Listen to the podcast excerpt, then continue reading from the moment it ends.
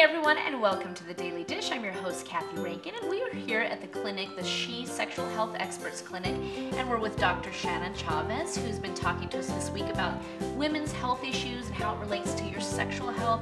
Um, today, Dr. Chavez, we're talking about non pornographic education. Now, explain to me what you mean by that. Well, a lot of women come in and they come from different religious and cultural backgrounds where pornography is not acceptable, so they're looking for resources to find out how to enhance intimacy and sexual functioning within their relationship. So they want resources that are non-pornographic, and that can be anything related to the coupleship. So pornography is sort of referring to nude, nudity in videos and magazines, and what we want to is help women find resources that aren't sexually explicit. And what kind of resources would you refer to a woman who is looking for some sort of information or education? We give her resources around anatomy and physiology, so helping her to understand her body in non-pornographic images. So looking at uh, different books and different charts on how to help her understand that. And also just giving her a good roundabout sex education because if you think about it, the sex ed that we get in high school is focused on things that you don't deal with in adulthood. So once right. a woman gets into her long-term marriage or long-term relationships, there's a whole new set of issues, right? Becoming a parent, when you become too fatigued to want to have intercourse. So we need to address those issues for her. So finding good resources around that.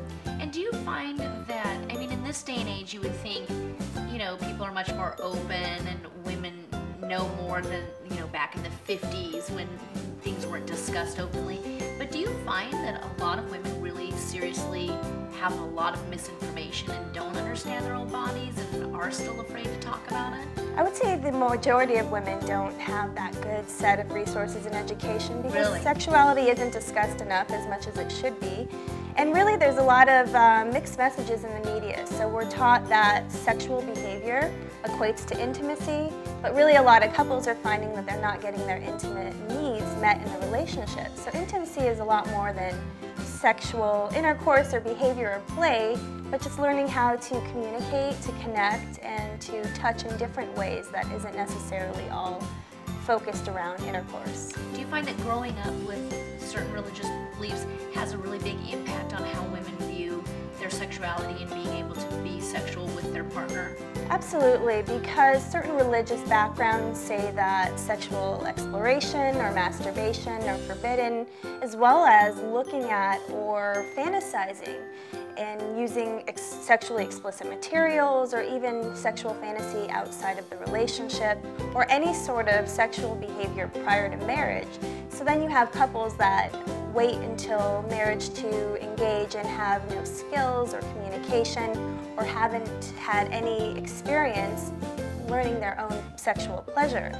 So it creates a lot of sometimes trauma even because they feel very lost and confused around sexuality. Well, it's a really interesting topic, and I'm sure uh, we could talk for hours on it. But what's your overall recommendation to women are having issues and they can't come to a clinic like yours?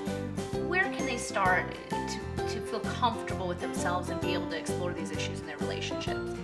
I think there's a lot of really great specialists out there and a lot of good resource books. So I think finding a book around someone who has done a lot of research in the field, who has a background in clinical sexology or psychology, who actually knows how to address women's interests and needs and less of a pop culture sexpert who claims to know all the right ways to help women. Well, great insight. Thank you so much for again sharing such valuable information for us.